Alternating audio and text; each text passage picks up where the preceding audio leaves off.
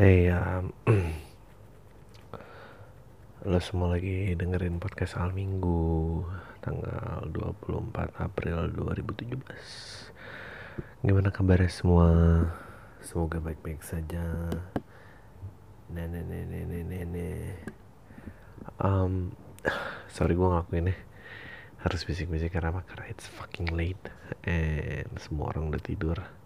Dan gue nyaris lupa rekaman buat podcast karena gue nggak tahu besok, gue udah lupa hari, gue nggak tahu besok Senin.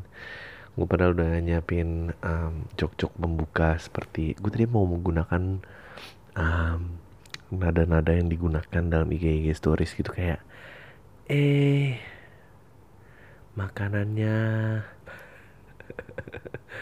atau something like. Sekarang gue udah lagi di dokter, menunggu, uh, masih belum datang. Makan, kalap, eh ada semua nih. Dadidu, dadidu. Ih, gila, itu emang orang normal tuh bicaranya di oktav itu ya. Kayaknya gak bicara di oktav itu deh. That's one of those things yang lo gunain kalau lo uh, jadi sales credit card gitu. Atau uh, sales-sales T V cable. Halo ibu, iya ini ibu udah punya kredit card, boleh boleh saya nah, fotokopi aja bu, kalau ibu udah punya kita langsung kasih limit bebas sauran iurannya lo bu. Alatai lo. Um, no actually gue nggak pernah root sama mereka karena um, they're just doing a job and um, uh, gue belajar untuk tidak menjudge secara orang cari duit karena you never know. Um, apa ya, gue nggak tahu mau ngomongin apa. Ada, lu tuh selalu nggak pernah tahu mau ngomongin apa yet, lu ngomong satu jam tiap minggu. Hmm, gimana, gimana um, kabar lo semua? Um, apakah ada yang menangis karena gubernurnya terganti? Apakah ada yang bersorak-sorai karena doanya seperti dijabah ya Maha Kuasa? Dijabah apa dijamah sih? No, dijamah tuh dipegang ya. Nggak tahu lah apalah itu. Um, apa itu? B. Dijabah. Dijabah. Bener kan aku? Mm-mm. Dijabah. Um, gimana? Apakah sudah terasa perubahannya? Apa emang tetap lo aja harus cari makan buat diri lo sendiri? Uh, you know, um, gue cuma lega the screaming and yelling and the disappointment udah berakhir.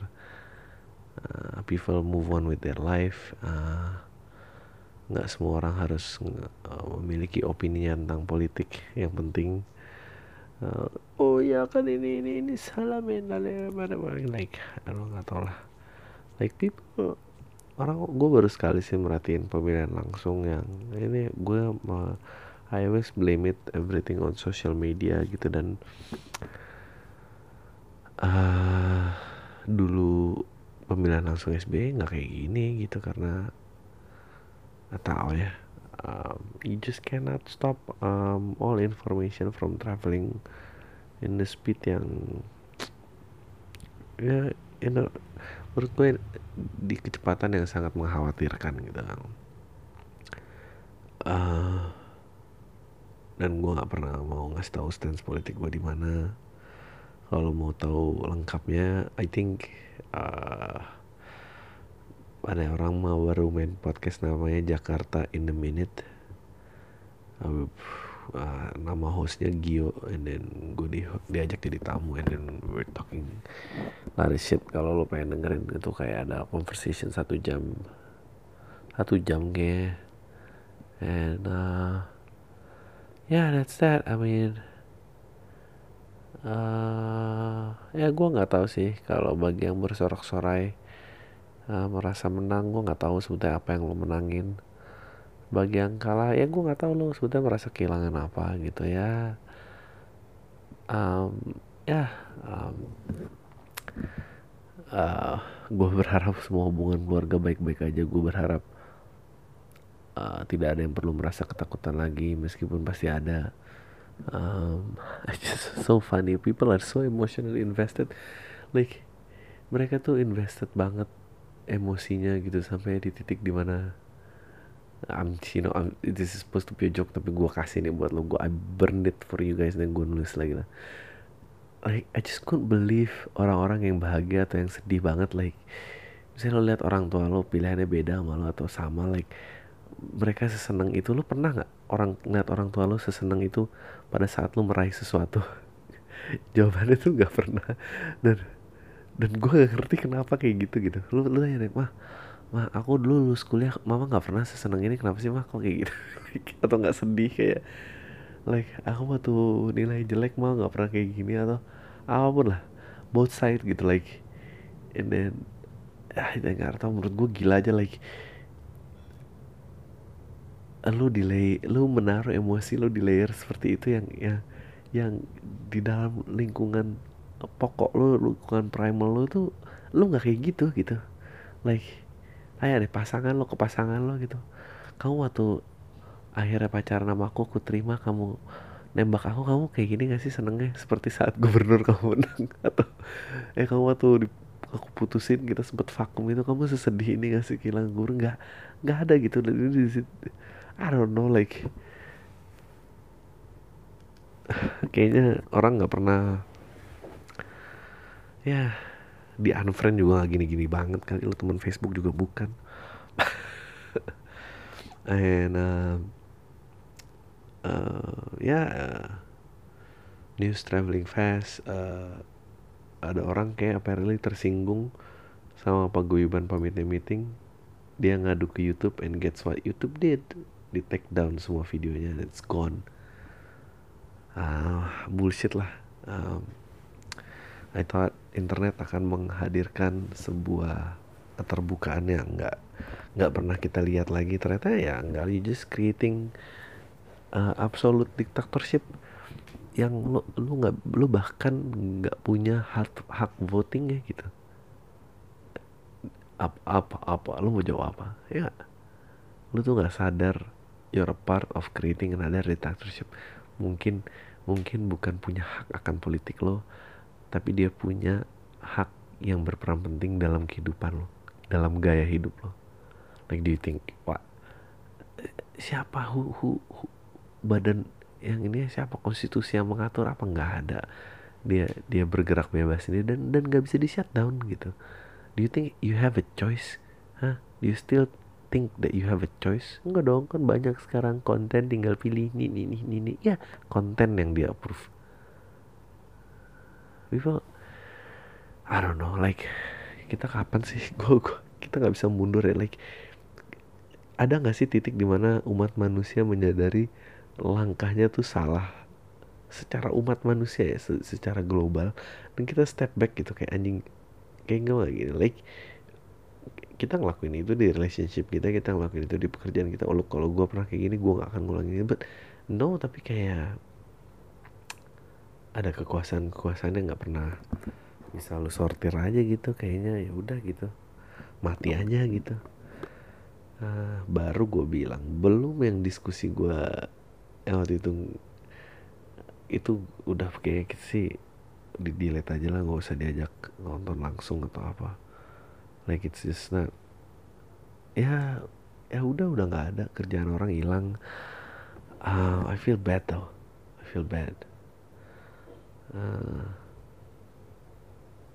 but on the other hand, uh, gue nggak tahu ya lo gimana, gue sih pengen naik-naikin lo aja karena uh, gue sangat happy sebenarnya tahun ini. Gue happy banget, hidup gue kayak belum pernah sejelas ini. Um, apapun yang gue kerjakan secara sengaja atau tidak sengaja akhirnya membuahkan hasil. Like there's so many things to look forward to gitu. I don't care, gue nggak peduli siapa yang in charge di atas. Um, uh, ya udahlah, selamatin diri masing-masing aja ya nggak sih. Gak usah bergantung sama ini. Like if one thing ya ya sorry ya, gue agak mengalienate pendengar yang lain gitu. Gue ngomongin soal lo khusus Jakarta, tapi padahal sih nggak sih, semua berkaitan. By the end of the day, lo adalah tuan nasib lo sendiri kok. Maksudnya gue rasain sebagai orang Indonesia lo bisa survive gitu. Anjing, kenapa tuh dipukulin orang? Lo bisa kok gitu, lo bisa, nggak perlu nunggu siapapun, lo nggak akan kecewa. lo bisa berjuang sendiri dan lo ya nentuin nasib lo sendiri aja gitu untuk terbaik yang yang bisa lo kasih. Wow, podcast Al Minggu positif banget nih. Wah, wow. Karena gue ada katanya ada tawaran ini mau dijadiin siaran T V, katanya mau diubah jadi motivatornya. Gak deh, kita aku bercanda. Um, ya, yeah, um, I don't know, like gue kemarin abis uh, nonton The Founder. My God, film keren banget itu. It's such a great way to tell a story gitu, padahal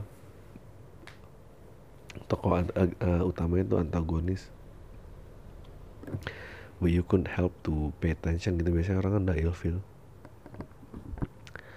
Um, dan dia banyak ngomongin tentang persistensi dan uh, persistensi dan ya dia bilang nggak peduli talent, nggak peduli kejeniusan, tapi ya persisten aja gitu, tahan aja. Dan uh, well he he he has a point gitu, maksud gue.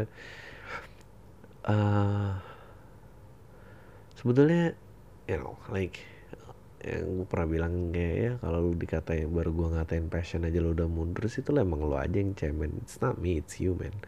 But orang-orang yang sering yang pursue passionnya gitu emang ya emang itu kenyataannya, like it's it's not an easy road gitulah. Apalagi uh, kalau hati lu tuh udah tertancap terhadap sesuatu gitu, suatu tujuan yang ya akhirnya itu mau disubstitute dengan apapun nggak kejadian gitu, eh nggak bisa ditukar gitu, kecuali mungkin kalau jatuh cinta kali itu dia. Kenapa orang um, gue rasa kenapa orang-orang sibuk mau mencari pasangan, karena mungkin kalau gue cari pasangan bahagiannya kebahagiaan gue mengejar tujuan gue tuh bisa gue lupain gitu, tuh suppress the feeling that you know, karena kalau lo mau pasangan lain lah lo in ecstasy juga, happy dan apa, dan dan lo nyari drugs itu gitu. Dan um, kerja keras dan persistensi itu uh, ekstasinya nggak langsung kan gitu, it could take years gitu, itu it it could take I don't know like memang memang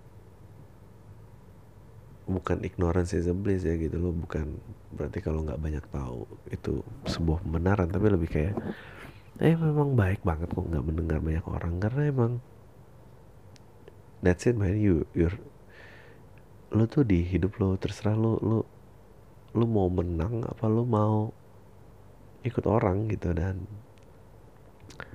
um, and I don't think winning winning is about I don't think it's winning about uh, akhirnya menujuin atau dapetin apa yang lo pengen gitu. Tapi menang tuh gue rasa if kalau lo decide to play the game, lo tuh udah menang sebetulnya. And that's just um, terus apa gitu substitusinya gitu, kalau lo nggak mau mainin permainan hidup ini apa, terus lo nggak mau main gitu ya, nggak mau main ya ada exit juga. Tapi ya tuh thirteen reason why adalah salah satu bentuk exit. Nggak uh, thirteen reason why itu banyak ngebahas tentang bunuh diri gitu.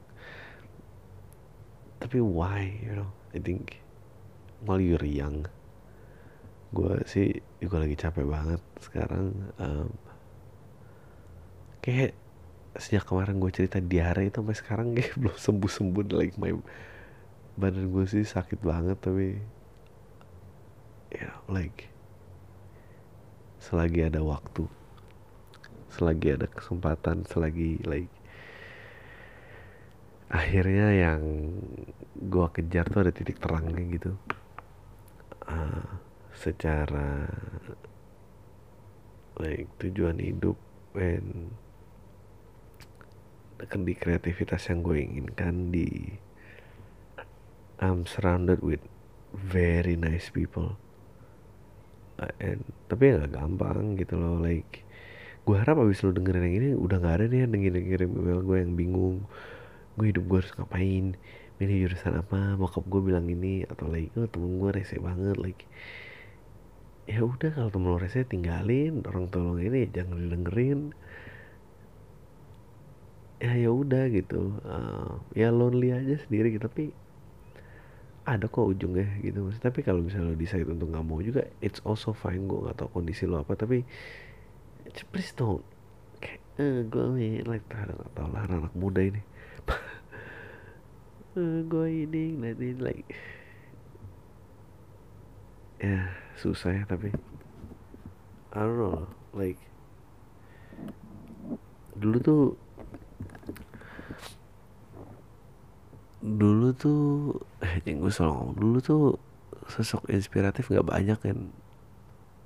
Eh bukan masalah itu ya, kayak kayak sekarang tuh kayak overwhelming banget gitu, kayak yang banyak banget yang bisa dijadikan quote-unquote panutan gitu. Uh, yang namanya artis tuh udah kayak Gojek driver sekarang tuh, kalau kayak banyak banget semua orang pasti yang ngerjain sesuatu dan apa, dan lo kayak mungkin bingung kali ya karena karena ini harus ini harus itu dan lo nggak tahu harus ngapain. Uh, pasti ada men itu tujuan lo apa, lo tahu kok sebetulnya lo pengen ngapain, lo sebagai person ngapain. Fokus aja itu, kalau goyah ya meditasi, kalau lu uh, kepala lu berisik banget jogging ke sana sampai capek gitu. Like kalau mental lu jelek, kalau otak gak mampu ngangkat ya badan lu ikut bantu lah gitu. Um, don't jangan dipendam gitu dan dan dan dipikirin apa gimana terus masa depan gimana. Kalau gua ngomong kalau gue lihat yang ini nanti ntar positifnya ini, tapi kalau ngambil ini ada ini sih gue pengen juga, tapi ini kan begini ya negatif. Like ntar ini ini ini gue nggak tahu lingkungan gue ah kayak makanya jangan nunggu orang gitu buat mulai sesuatu, jangan ikut komunitas, jangan ikut apa gitu, cari gitu kan banyak ya, uh, main band kayak sana apa kayak ah oh, gue pengen belajar, gue pengen uh, pengen tahu banyak like ah tapi gue tahu sih gue kalau gue waktu muda bisa menstabilkan perasaan gue, mungkin gue juga mau sekolah yang lumayan gitu, uh, belajar I P A gitu apa kayak kata gue main di podcast berapa lama sih, gue ngantuk banget nih. tujuh belas menit lagi setan, apa banyakin aja pertanyaannya sekarang. Ya, yeah, so many things gue nggak tahu. Um, nanti, uh, huh, kayak tipes nih gue pasti akhir tengah tahun. Anjir loh.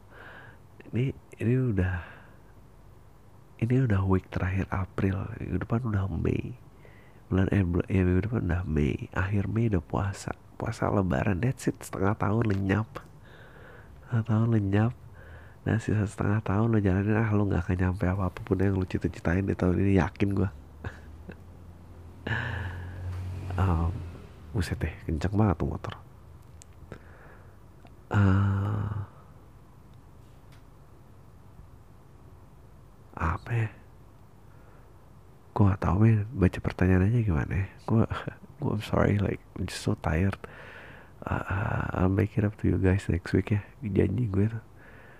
Um, yeah, um, but you know, I guess kalau gue mau sum it up, uh, lakuin apa yang lo bisa lakuin, um, ketawa gitu ya, ketawa yang banyak, like i, i, ketawa juga bak, juga, juga apa, lo juga ketawa terhadap, ketawa juga terhadap uh, kekalahan lo, ke penyesalan lo, ke apa uh, saat lo tolol gitu, and ya udah gitu jalanin aja. Aduh deh lo ngomong apa sih, painful banget ya gue denger, sama gue juga bingung. Tuh tuh tuh tuh tuh tuh, oke udah ya pertanyaannya, gue capek. Tuh tuh tuh tuh tuh tuh tuh tuh tuh tuh Du, du, du, du, du, du, du, du, du. Um,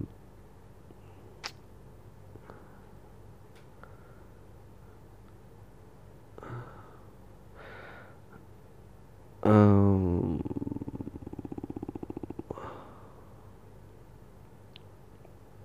okay. Um.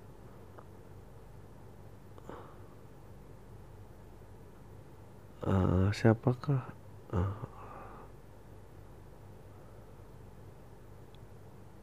S F M tuh banyak banget tuh pertanyaan gak penting bang. Eh mana sih tadi Bang, pas ditanya atasan ini mau lo yang robek atau gue yang robek, lo jawab apa bang? Jawab dipam ya, makasih. Uh, ini ada pertanyaan waktu itu, ini kayaknya Panji yang nulis gue di bukunya, apalah bukunya dia, Entrepreneur atau apa, gue nggak pernah baca bukunya dia. Ya nggak, ini gue pernah baca yang bukunya dia, tapi yang mana ya gue lupa.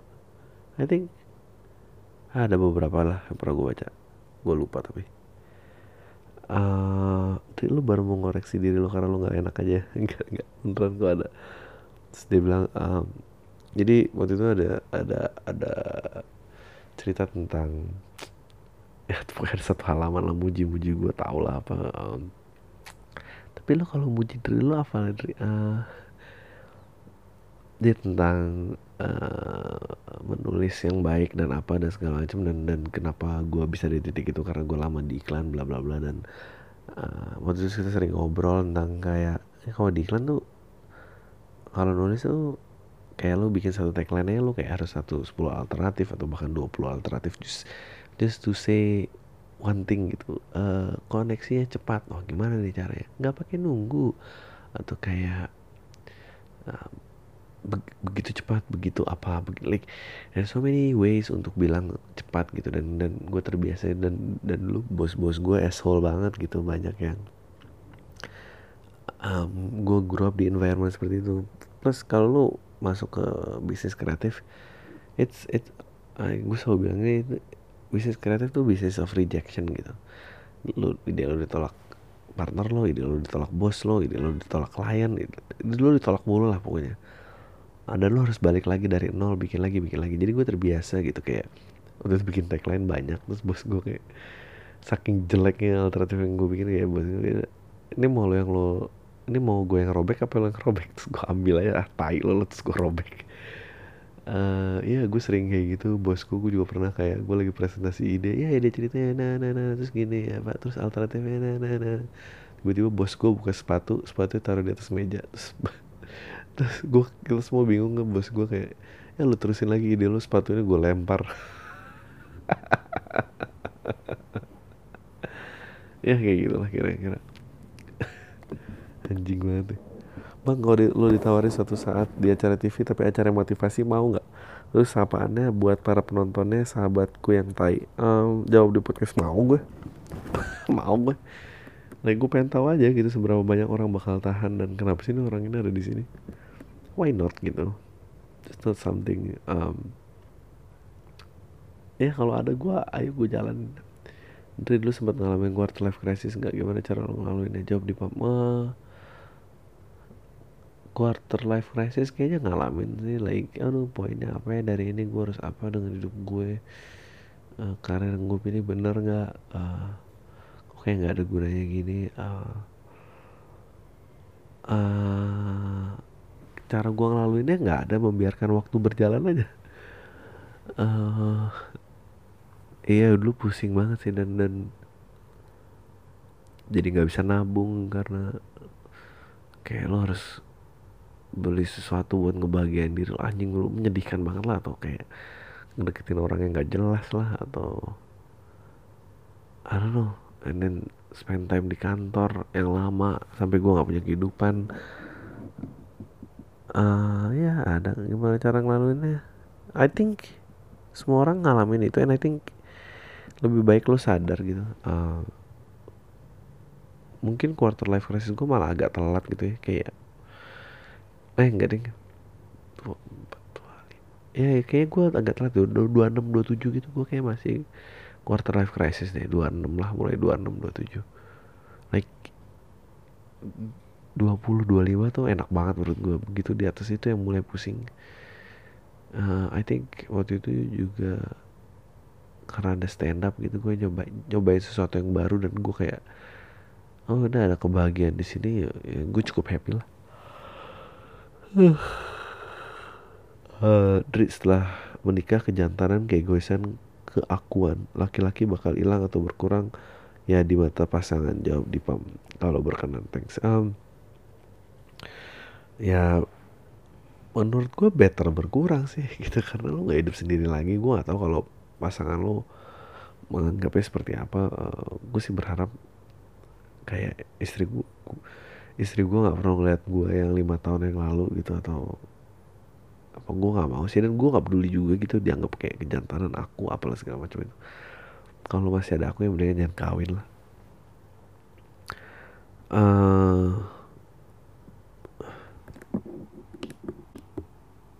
Oke, okay. um, Bang, baca di Pam. Salam tadi saya Ahmad Bang, T K I Kediri yang pernah Bang Adri baca di Pam edisi dua minggu lalu.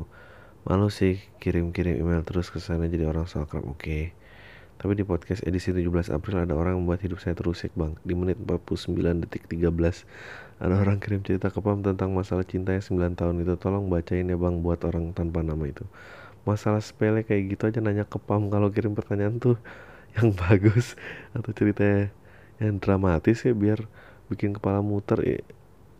Lima tahun lalu aku pacaran satu setengah aku pacaran setahun setengah sama seorang cewek, cuma grepe-grepe dan cuman belum sempat M L, eh pacarku dihamilin orang.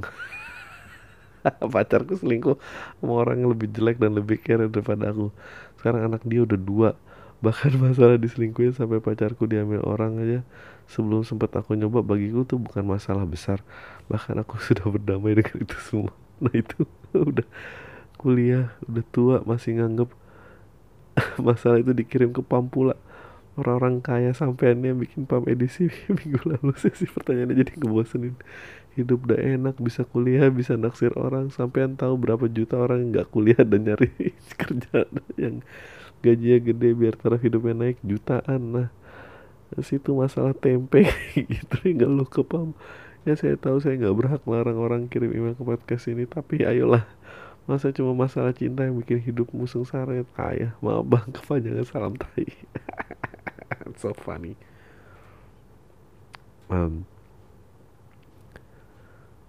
uh, Halo Bang, jangan buat nama saya buat Uh, bang mau nyobain Patreon nggak Bang buat galang dana? Saya nggak tahu sih di Indo populer apa enggak. Uh, tapi kalau podcast atau youtuber banyak banget tuh ada Patreon.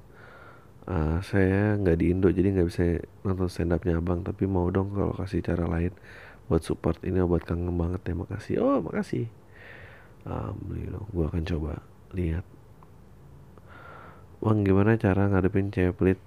Uh, Saya dan pacaran dia dua puluh delapan bulan, kami sama-sama perantau, jarak kami cukup jauh, sekitar empat jam naik bus.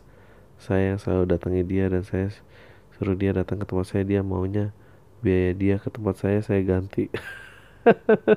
Tapi akhirnya baru sadar kalau ini cewek susah banget ngeluarin duit. Pas lagi bayar makanan saya suruh bilang gak ada duit kecil, saya suruh bayar sekitar dua puluh ringgit. Ehm... Uh, Tapi pas esok hari pas saya mau pulang dia minta duitnya balik. Pas di awal nggak ngerasain Bang, tapi lama-lama malas nengoknya. Mau wajar ya kayak gitu. Terus saya yang baik santai ya, well nggak wajar sih. Mesti lo harus bisa ngomongin lo pengen punya relationship kayak apa. Um, you know. Iyalah. Ngomongin lah, masa nggak bisa ngomongin, lo ngomong kesini. Emang gue bisa bantu apa? Cewek lo denger podcast nggak? Kalau cewek lo denger podcast nih, uh, ya buat ceweknya yang tadi yang ngerasa kayak gitu, uh, cari aja cowok lain yang bisa bayar ongkos kamu garing. Eh lu tau omongin sama pasangan lo, tai banget sih. Halo Ko Andri, I'm Jason from L A and I've been listening to your podcast from couple months. Enak eh, kalau lagi jalan kampus dengerin lo Bang, gara-gara keseringan dengar Pam, uh, goals dalam hidup gue itu jadi punya tech company sendiri terus diwawancara di Pam. Nice. Kalau enggak, gue nggak apa-apa deh jadi tamu Pam uh, dengan kapasitas sebagai rakyat biasa. Lu bikin show Januari tengah dua ribu delapan belas dong biar gue bisa nonton atau nggak publish D V D-nya yang Januari dua puluh delapan kemarin. Well, I know gue mau publish tapi mungkin akhir tahun karena gue masih mau keliling. Gue masih mau keliling man. I cannot get it out karena kalau it's out then gue nggak bisa keliling. Um, yang kemarin gue gak bisa nonton soalnya dua puluh tujuh gue pas lagi balik L A. Pertanyaan gue gampang, I'm a big fan of John Mayer. Uh, seberapa sukanya lo sama John Mayer? Ah, gue suka banget sama John Mayer. I think John Mayer tuh gitaris yang ada seratus tahun sekali lah.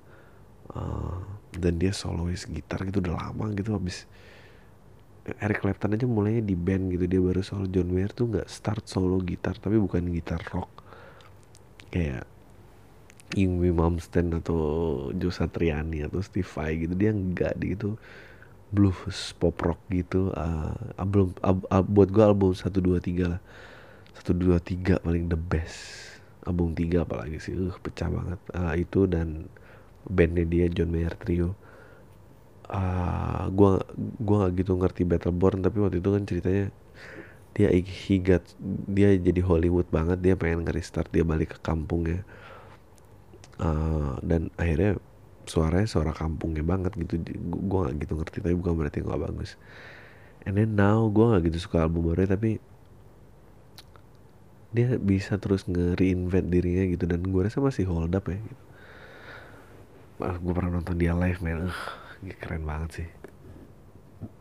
Um, dan menurut lo anak pas udah gede harus make more money dari parentsnya nggak sih? Jauh di podcast, ah, I don't know. Um, harus bikin harus bikin more money dari orang tuanya kalau miskin sih, kalau enggak ya. Uh, ya gitulah. uh, oh, ada yang nanya-nanya Chomsky nih, ntar aja deh bahas, dia minta di email. Eh bisa di Bang, waktu lo kecil tipe anak yang punya teman imajiner gitu gak Bang? Terima kasih untuk jawab, semoga lo ilmu kalbi sehat selalu. Ah, I think I think gue punya deh. I think no, gak, gue tahu kayak dan punyanya lama lagi kayak, tapi nggak nggak aktif gimana gitu. Mungkin karena kebanyakan nonton film yang ada teman imajinernya, gue jadi kepikiran juga. Tapi it stayed for a while though, like ada dua I think, if I'm not mistaken. Ya, yeah. ya yeah, ada dua.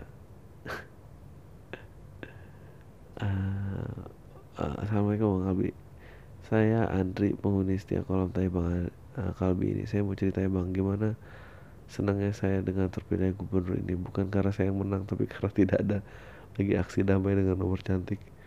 Juga selesai juga pertanyaan kamu pilih siapa di dukungan keluarga dan kantor saya. Saya paling malas kejawabnya. Tiga yang paling bahagia karena WhatsApp grup saya bisa sedikit agak tenang, damai, dan harmonis. Pertanyaan, ah Abang, apakah kemenangan Anies ini membuat uh, Anies ah kasus penistaan agama, apakah publik, ah iya kali, gak tau gue. And I'm not gonna answer this, I'm sorry. Uh, yeah, like I said, teman gue channelnya udah di take down, gue males. Kalau lo gak suka, ya lo marah aja sama yang punya internet. Makanya jadi ceritanya gue baru banget abis nonton Forever Band episode one. Dan iya asli Bang, lo dobrak banget Bang. Ngeri parah lo Bang. Udah kayak coki K P R masalahnya. uh, Oke, okay, thank you.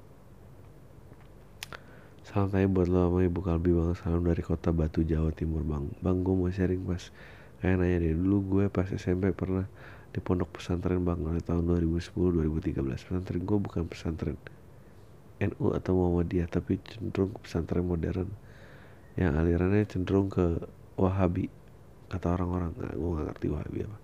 Gue sih gak masalah terhadap aliran itu, toh gue orangnya cuek dan gak gampang ikut-ikut. Tapi gue sebel aja ada guru gue yang kayak radikal gitu. Dia nganggap bahwa pelaku bom bunuh diri itu dikata mati. Aduh ya lo, lo kayak gini nanya guru apa kali dia dibilang sini.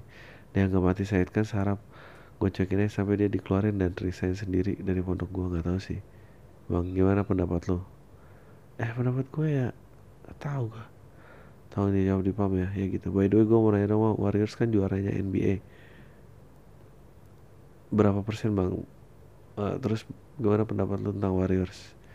Ya gue gak suka sih Warriors. um, um, Gue tau nih, gue pengen oke sih juara, tapi kayaknya bentar lagi keluar. Gue pengen banget uh, Bulls Eh gue pengen banget Celtic menang. Dan kemarin akhirnya menang setelah Rondo cedera. Gue seneng banget. uh, Udah gitu aja sih. Ini juga Bang, lu denger band tiga bagi belum? Gue rekomen sih, itu enak banget. Oke okay. uh, Ya yeah. Tapi kayak Cavaliers sih juara, kalau nggak Cavaliers Spurs. Bukan tau.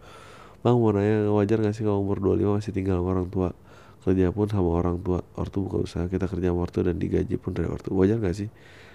Atau gue harus cari kerja di luar? Thanks, salam tanya. Lu punya nggak penawaran kerja di luar? Nggak, dan ya udah terima aja. Uh, kecuali lu punya. lu kenapa sih nanya mulu, nanya dulu daripada nyari. Kalau lu nggak suka kerja sama orang tua lu, nggak apa-apa men, cari. Kalau lu kerja sama ya, kalau suka ya udah gitu. Ya kerja bingung, nggak bisa kerja bingung, orang tua miskin bingung, orang tua kaya bingung juga. Nah, podcast bingung, tai bingung semua. Jangan sebut nama, emang gue dua puluh tiga tahun, gue P N S, gue denger podcast udah di tweet Arman Dhani. Sekarang gue jadi mah oh sekarang gue jadi mafia kelas kakak bang. Gue main data analisis bahan sama bos gue. Uh, gue main aman sih, seratus persen gak bakal ketahuan. Semoga teruji di audit sama semua lembaga tiga tahun terakhir. Pas umur dua puluh satu gue mak gue merasa bersalah banget ngelakuin ini. Rasanya gak enak banget. Mungkin dulu gue gak gitu butuh banyak uang, gaji pokok gue cukup buat nabung, nongkrong, pacaran sama nabung. Sekarang tanya di umur sekarang gue malah mikirin hal ini bang. Gak ada sosial yaitu kemapanan. Gue pengen beli mobil, gue pengen beli rumah. Di hati kecil gue, gue pengen banget berhenti dari kayak gini bang. Gila aja kalau dipikir ulang. Di umur gue yang segini gue udah kecemplung di dunia kayak gini. Gimana kalau gue umur empat puluh, gue mulai benci sama diri gue sendiri.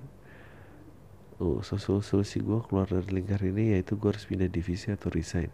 Tapi kayak pilihan kedua gue gak sanggup. Gue gak bisa nganggur walaupun cuma satu bulan.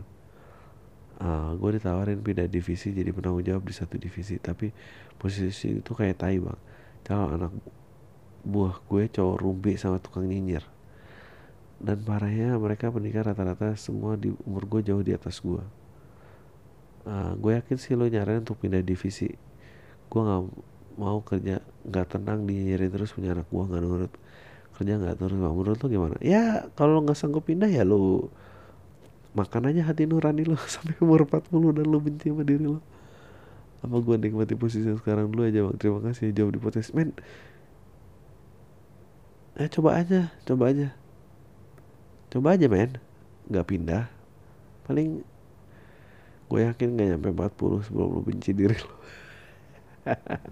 But I'm not judging though, like if that, those are the consequences man. Lu, gue nggak tahu sih ini applicable buat lo, jelas jalan hidup gue. Gue selalu ngambil ini. Gue dulu selalu berani resign atau nyoba yang baru atau apa karena gue selalu mikir gini.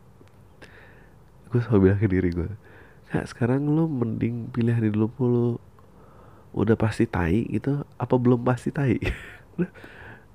Ujungnya pasti tai, tapi lu lu mau yang udah pasti tai sekarang nih apa lu mau coba yang belum pasti tai gitu. Dan gue selalu ambil yang belum pasti tai meskipun ya ternyata tai juga, ya udah bisa ambil lagi yang belum pasti tai. Gue sih itu sih. Ehm, terkadang ada beberapa tai yang baunya nggak separah itu ternyata. um, halo bang, gue cewek anak Bandung, denger podcast lo dari awal beres. Uh, lo bikin sosial eksperimen, wow, baru berani email sekarang. Ada podcast lo yang tiga April itu gue jadi mikir lo sama ibu Kalbi itu sama-sama pintar tapi in a different way, walaupun dua-duanya tetap sama-sama pengen selalu rendah hati. Kalau lo nyadar pintar tapi tetap ngelawak ngelak semacam apa sih, gue nggak banyak baca. Beda sama istri lo yang bang beneran pintar dan nyadar pintar, jadi dia harus tetap humble. Tapi ada saat ada saatnya istri lo entah nyadar atau enggak selalu one level daripada lo. Terus lo bilang kayak di podcast. Lucu banget ya lo. Lucu banget ya itu. uh, Terus ada momen nyebelin saat istri lo cerita ini ini itu dan lo nanggepin, nah ya aku juga kayak gitu tuh.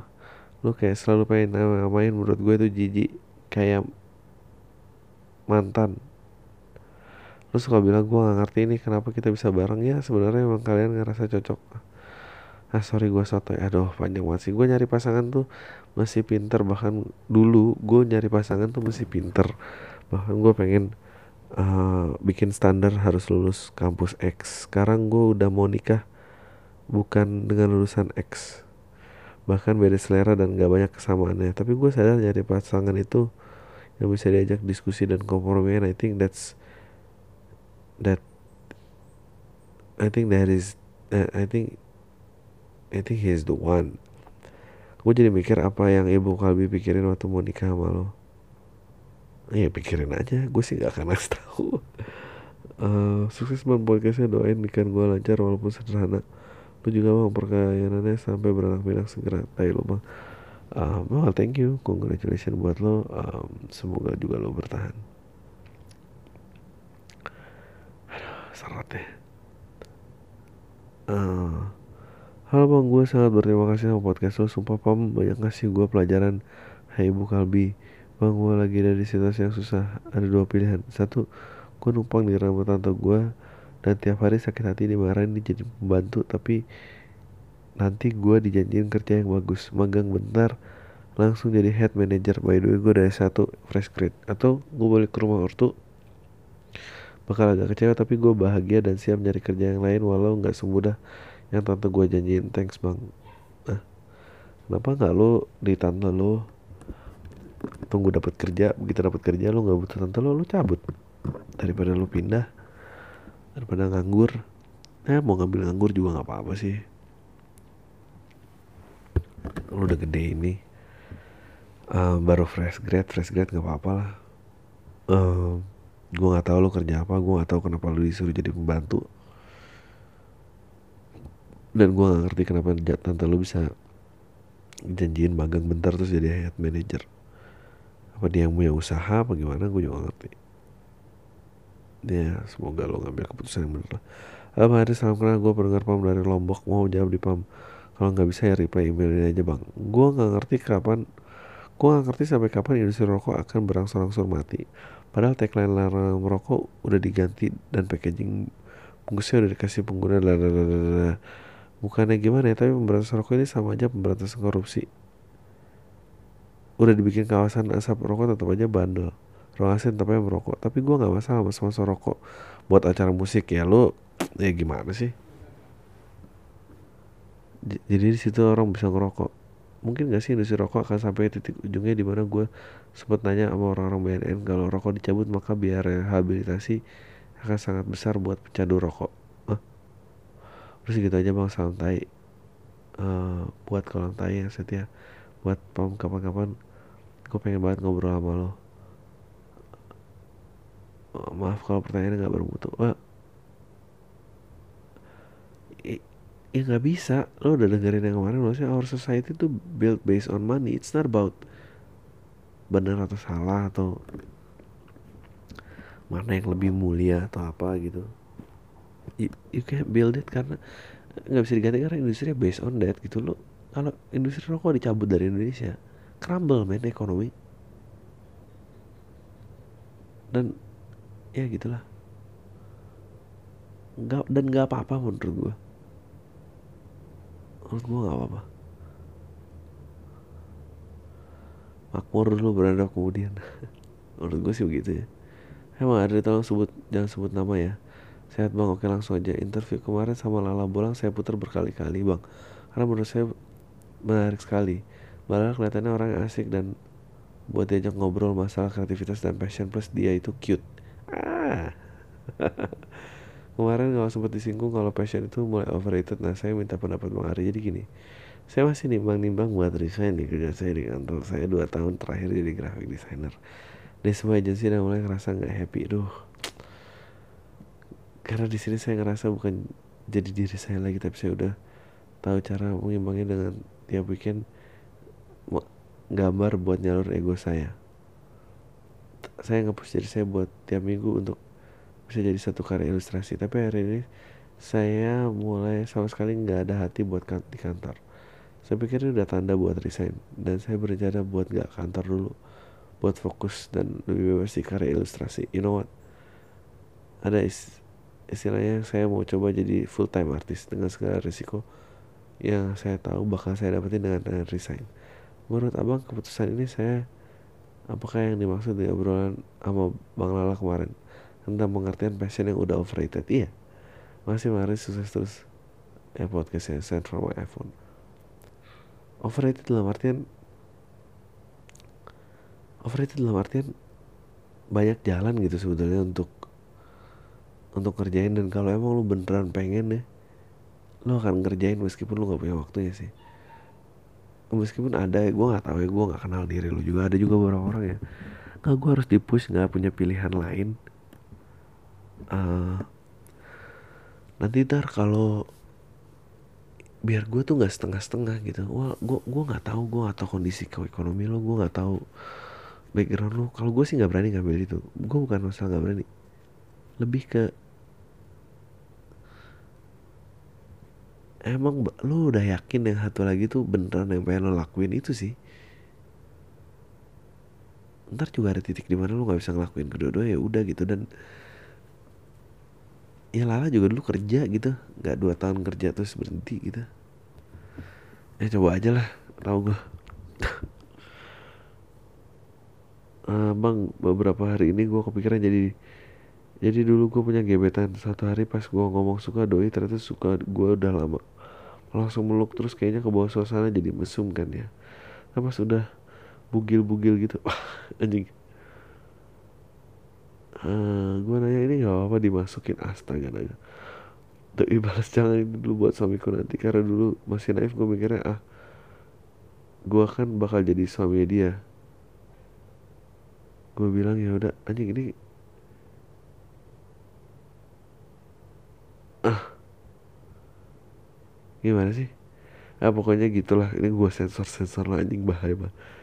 Dia bilang kalau mau jangan nanya dulu pak, atau bilang jadi takut soalnya. Di situ gue dilema bang. Maksud pesan saat itu ada gue perusahaan perusahaan banget nih, kalau ujung-ujungnya gue lakuin itu sekarang malah jadi nggak lanjut. Gue nyesel sih jujur, goblok loh. Gue cerita sama temen gue pasti digoblok-goblokin. Tapi kalau cerita sama temen cewek ini dibilang penjahat kelamin, tapi kepikiran nih bang. Tanya bang, udah gitu aja, menurut lo gimana bang? Apa kalau mau goblokin gue juga? Thanks bang, semoga abis lebaran lo show lo jadi. Uh, menurut gue yang bener nanya sih. Uh, mungkin lo gak harus nanya pada saat lagi ngelakuin gitu, tapi bisa sebelumnya atau apa. Lo gak mau jadi orang itu men. Lo, ya kalau gak mau men, tanpa persetujuan itu, aduh gue bukan emang so baiknya, tanpa persetujuan itu pemerkosaan sih. Jangan men, janganlah. Paling gak kolam ini lah, jangan kayak gitu lah, tinggahnya lah, please lah. Halo bang, gak usah dibacain nama gue. Oke, gue mau nanya bang, bergesan gue yang menurut abang tadi, ya motor Yamaha Vega atau motor Mio Beat gitu. Pokoknya kebanyakan motor bebek lah. Dan representasi gak sih bang buat motor-motor tadi, buat grup atau komunitas? Nah gue dulu, gue pakai motor Vega dulu pas S M A sampai kuliah. Satu-satunya ikatan emosional gue sama motor itu ya karena motor itu udah nemenin gue di banyak waktu gue. Dan sekarang taruh motor itu di garasi gue biar istirahat. Gue pengen dia tetap awet. Gue gak habis pikir tuh sama orang-orang yang ngoprek motor itu dikasih klakson truk lah. Kasih emang itu kayak kakek. Terus kita maksain sebagai suatu anak muda. Thank you bang, sukses selalu buat podcast Al Minggu. Aja gak ada sebenarnya Fani, gue gak perlu jawab lah. um, Oke okay bang, saya termisi pendengar dari Lombok. Menurut bang Adri, saya tinggal ngasih artis-artis yang pergok pakai narkoba itu. Kayak mau ngembalikan popularitas karena job juri pencarian bakatnya sepi. Kalau iya mah niat banget. Nah gitu sampai pakai narkoba segala. Nah, nama yang gak usah gue sebut. Kabarnya mau launching album baru. Kayaknya dia mau cover lagu bapaknya. Hah? Yang bener loh. uh, Abis rehabilitasi. Ay, gue ngasih clue-clue aja nih biar tahu ini siapa. Ini momen yang tepat buat keluarin single seperti, tapi alasannya dia pakai narkoba buat diet. Mari gak kepikiran kayak dia. Atau tai lah. Atau belum bebe. Karena belum hampa. Karena kebanjiran job. Job di bawah Pam ya bang Adri, sukses terus. Karya-karya tai loh, karya-karyanya tai lo. uh, uh, Banyak lagi settingan-settingan gitu. um, Ya banyak kok. Kayak ada kok deal-deal. Waktu itu ngobrol sama siapa, pokoknya banyak lah di setting. Pacaran lah sama siapa atau apa atau apa gimana gitu-gitu ada. Gue gak tahu kalau mereka narkoba mungkin ada, tapi I don't know. Ini berapa sih? Ya Allah, empat puluh sembilan menit. Oke, jangan sebut nama gue ya bang sebelumnya. Uh, salam tai buat uh, semua para pencinta omongan tai. Bang Ari udah kayak tai tapi masih mau dengerin dan masih ngirim email lagi. Fix lah gue tai, so asik banget ya gue. Oke okay. Jadi gini bang, gue mau curhat. Gue ini baru aja lulus S M K gitu. Gue bingung mau milih hidup eh, jadi apa. Gue mau kuliah bang, tapi gue mau kerja juga. Oke okay. Bentar. bokap sama abang gue nyaranin gue buat kerja dulu baru kuliah. Ya gue dulu juga gue berharap gue lakuin itu sih. Uh, tapi bokap gue juga bilang gini, kalau gue lolos S B M P T N dan masuk kampus negeri, gue disuruh fokus kuliah aja. Tapi kalau gue nggak lolos ya gue harus kerja. Nanti kalau udah tahu dapat setengah tahun atau setahun kerja, terserah lo mau kuliah juga monggo, kata bokap gue juga gitu. Nah, begonya gue adalah gue masuk lingkup yang salah nih kayaknya. Gue masuk ke dalam komunitas yang dimana anggotanya itu anak kampus semua, sarjana, dan gue cuma orang yang beruntung bisa gabung sama mereka. Awalnya pas itu gue masih sekolah, gue bangga karena sekolah sekarang pengangguran yang pasrah sama hidup. Kemarin gue habis kumpul sama mereka bang, dan gue ngerasa malu banget di antara mereka yang dibahas kuliah udah semester berapa dan lagi bikin tugas apa, presentasinya gimana, dan pertanyaan yang bikin gue kesel. Alasan gue masuk komunitasnya biar gue ngerasa itu tempat nyalurin buat passion gue, tapi malah jebak gue, tai lah. Ya bego sih lo. Kemarin lagi gue sempat udah nentuin apa pilihan gue, tapi sekarang gue yang lagi ketiup badai yang sangat besar. Gue ya ketika ada teman komunitas gue bilang perempuan itu umurnya singkat. Nah, ini yang gimana, laki apa perempuan sih? Oh, perempuan. Perempuan itu adalah umurnya singkat, jadi jangan nunda buat kuliah. Kerja ya nanti sambil jalan, yang penting pendidikannya. Langsung jelek banget gue. Sebenarnya yang kemarin di pikiran gue adalah gue bakal kerja dulu sebang seperti yang dibilang bokap tadi. Selain itu gue juga mikir biaya yang lain, gue sadar diri dan kemampuan. Ya sebenarnya bokap gue sih kalau gue ngerengek minta ini ya pasti diturutin, tapi gue gak mau gitu bang, bagus. Ya dan lu ganti teman aja lah, ngapain sih teman-teman gitu. Gue pilih buat kerja dulu karena gue mau ngumpulin peralatannya segala macam. Gue sekarang jadi takut untuk bilang hidup gue bang, gue takut nyesel di kemudian hari. Salah gak sih bang, seumur gue ini udah mikir jauh kesana. Apa yang gue harus lakuin sekarang? Makasih lo udah bacain email bang. Gak bisa dijawab sama Bu Kalbi, sus terus bang, salam tadi. Bu Kalbi tidur. um, Ya gak Gak salah lah, maksud gue uh, Ya ya udah gitu, maksudnya kerja aja. Uh, pilihannya tersedia itu kan, uh, dan lu coba S T P D N lagi tahun depan kan, bisa tiga kali nyoba kan gitu, maksudnya uh, iya banyak gitu uh, ya gitulah. Um, eh lu ngapain sih lu? Gue gak tau mau jawab. Oh, udah ngantuk gue. Udah berapa lama sih deh? Ah, udah lima puluh menit, that's it. It's enough, thank you guys, I'm sorry for the bad podcast. Ah, uh, tayo semua deh.